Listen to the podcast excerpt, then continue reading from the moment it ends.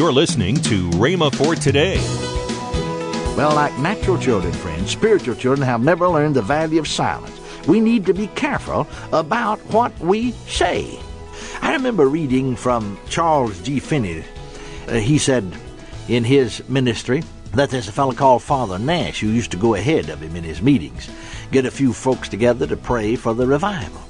Well, someone asked Mr. Finney on one occasion, Do you know a little preacher by the name of Father Nash? Mr. Finney said, Yes, sir. He goes along ahead of me at times and gets people together to pray for the revival. I don't have him hired, he just took upon himself to do it. But what kind of a fellow is he, this person asked.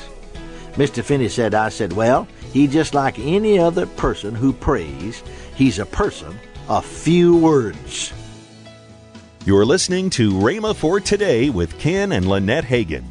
Later in today's program, I'll tell you about this month's special radio offer. Right now, let's join Kenneth E. Hagin and his series on growing up spiritually. Now, you know, another characteristic of a child, both uh, naturally and spiritually, is curiosity. Children are full of curiosity. Just as sure as you'd come in with a sack and set it down on the kitchen table, our second granddaughter, about eight at the time, would be in that sack. She was full of curiosity. She wanted to know what's in there.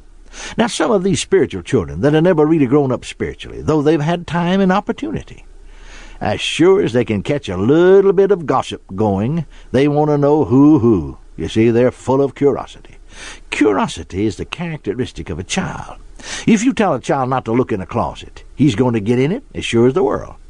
Curious. Spiritual children are the same way. They're always poking their noses in the other fellow's business. You know, friends, the Word of God teaches us to tend to our own business. God doesn't want you poking your nose into the other fellow's business. The Bible teaches and teaches you and tells you to learn to be quiet and tend to your own business. You know, I was pastor of church when one fellow wanted to know what all I was doing with my money. I said to him, What are you doing with yours? He said, That isn't any of your business. I said, I don't consider it any of your business what I'm doing with mine. Well, thank God he got the point. You know, it's no more the church member's business what the pastor's doing with his money than it's the pastor's business what the church member's doing with his. Curiosity is a characteristic of a child. Well, as I said to you, cheer up.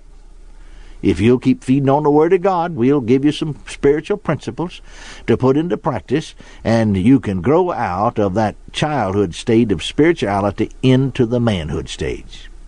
Now, the third characteristic of a childhood stage of spiritual development is talkativeness. You see, children have never learned the value of silence. They're talkative. And you'll find folks in the childhood stage of spiritual growth are nearly always talking. Did you know the Word of God has something to say along this line? It tells us, notice Proverbs 10:19. That's Proverbs 10:19. In the multitude of words there wanteth not sin.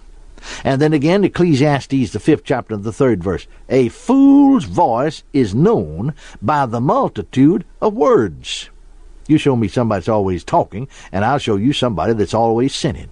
We need to learn to be quiet. Now, a child doesn't know any better, so he's always blabbing. I remember one time when our son was just three years old. We'd gotten into bed late one night after church. I'd preached twice and was tired. We all slept in one large room. Now he was in a bed across the room from us. The baby was in the crib. The lights out and it was dark. Daddy, he said. Well, I hadn't gone to sleep, but I thought if I'd pretend to be asleep, he'd hush and go to sleep. Daddy, he said. I didn't say anything. Daddy, he said. He got a little louder. I didn't say anything. Daddy, he said. I didn't say anything. Just kept, and he just kept getting a little louder. Daddy, he said.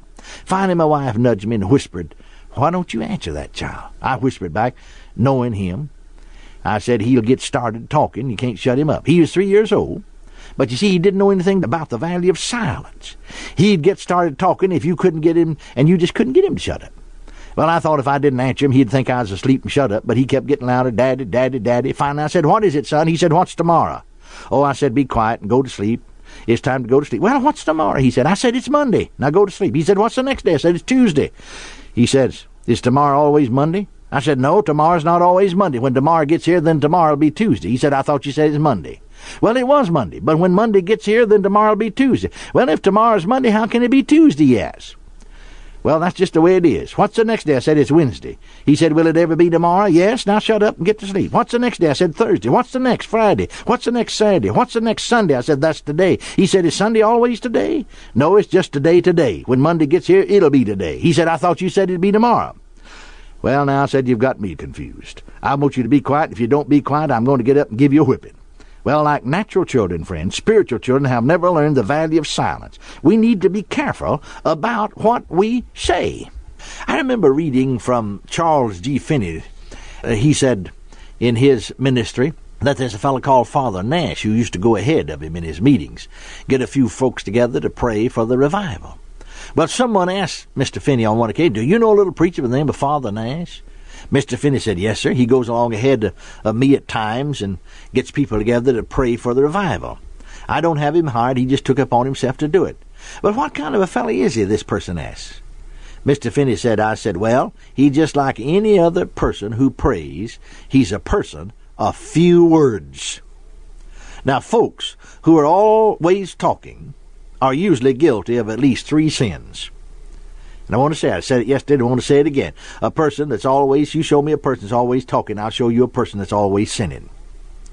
Folks who are talking all the time are usually guilty of at least three sins. They're often guilty of evil speaking, talking about and discussing the faults and failures of people not present. They're often guilty of vain speaking, always talking about themselves, what I've done, what I'm going to do, where I've been and they're often guilty of foolish speaking, jesting, joking, and things that are unprofitable. Now let's talk about those characteristics. First, evil speaking, talking about and discussing the faults and failures of people not present. Well, I know I was holding a meeting one time when my son was with me. He's about 12 years of age. He had a four day weekend holiday, so I took him with him on this meeting. One day at the table, because we stayed in the parsonage with the pastor and his wife and family.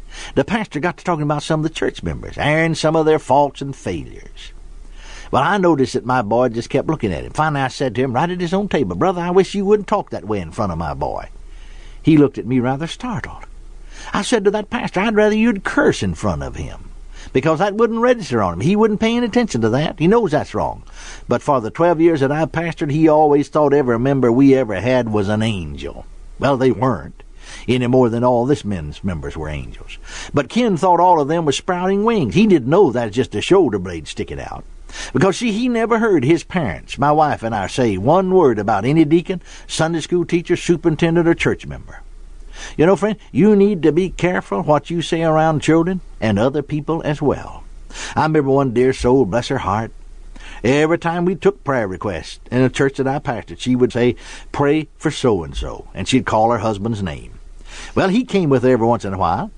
And even if he is there, she'd never stop to think about it. But she'd get up and call his name, pray for him, he'd get saved. Well, he rather liked me, and I'd go visit him. We'd talk about the Bible.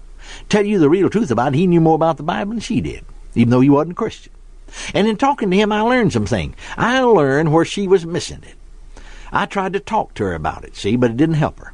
So one Wednesday night, when there wasn't anyone there but us, you know, just a few of the Christian people, when she said, pray for so and so, I said, Sister, we're not going to do it. Right from the pulpit, I said, We're not going to do it. Don't turn in another prayer request for him. We prayed and prayed, but you undo all of our prayers. You run home from church every single time some woman in the church looks a little hatefully at you, uh, or you think they do. And you tell your husband an awful person she is. And if the preacher doesn't just preach to suit you, you run home and tell him what an awful person the preacher is. I know, I said, because I've talked to him. He couldn't have known it unless you told him. He knows more about what's going on down here at this church than anyone in the church. You run home and tell him everything, and a lot of things that ain't. You rehash everybody's faults, failures, and shortcomings, and as long as you're going to do that, you're going to undermine the effects of our praying. And so we're just not going to pray. Well, I really learned to appreciate that dear soul because she had enough sense to listen and straighten up, and she became a splendid Christian. And you know what? He got saved. Her husband got saved. Now, I know I dealt with what uh, seems like, you know, very severely with her, but she took it. She wasn't ignoramus.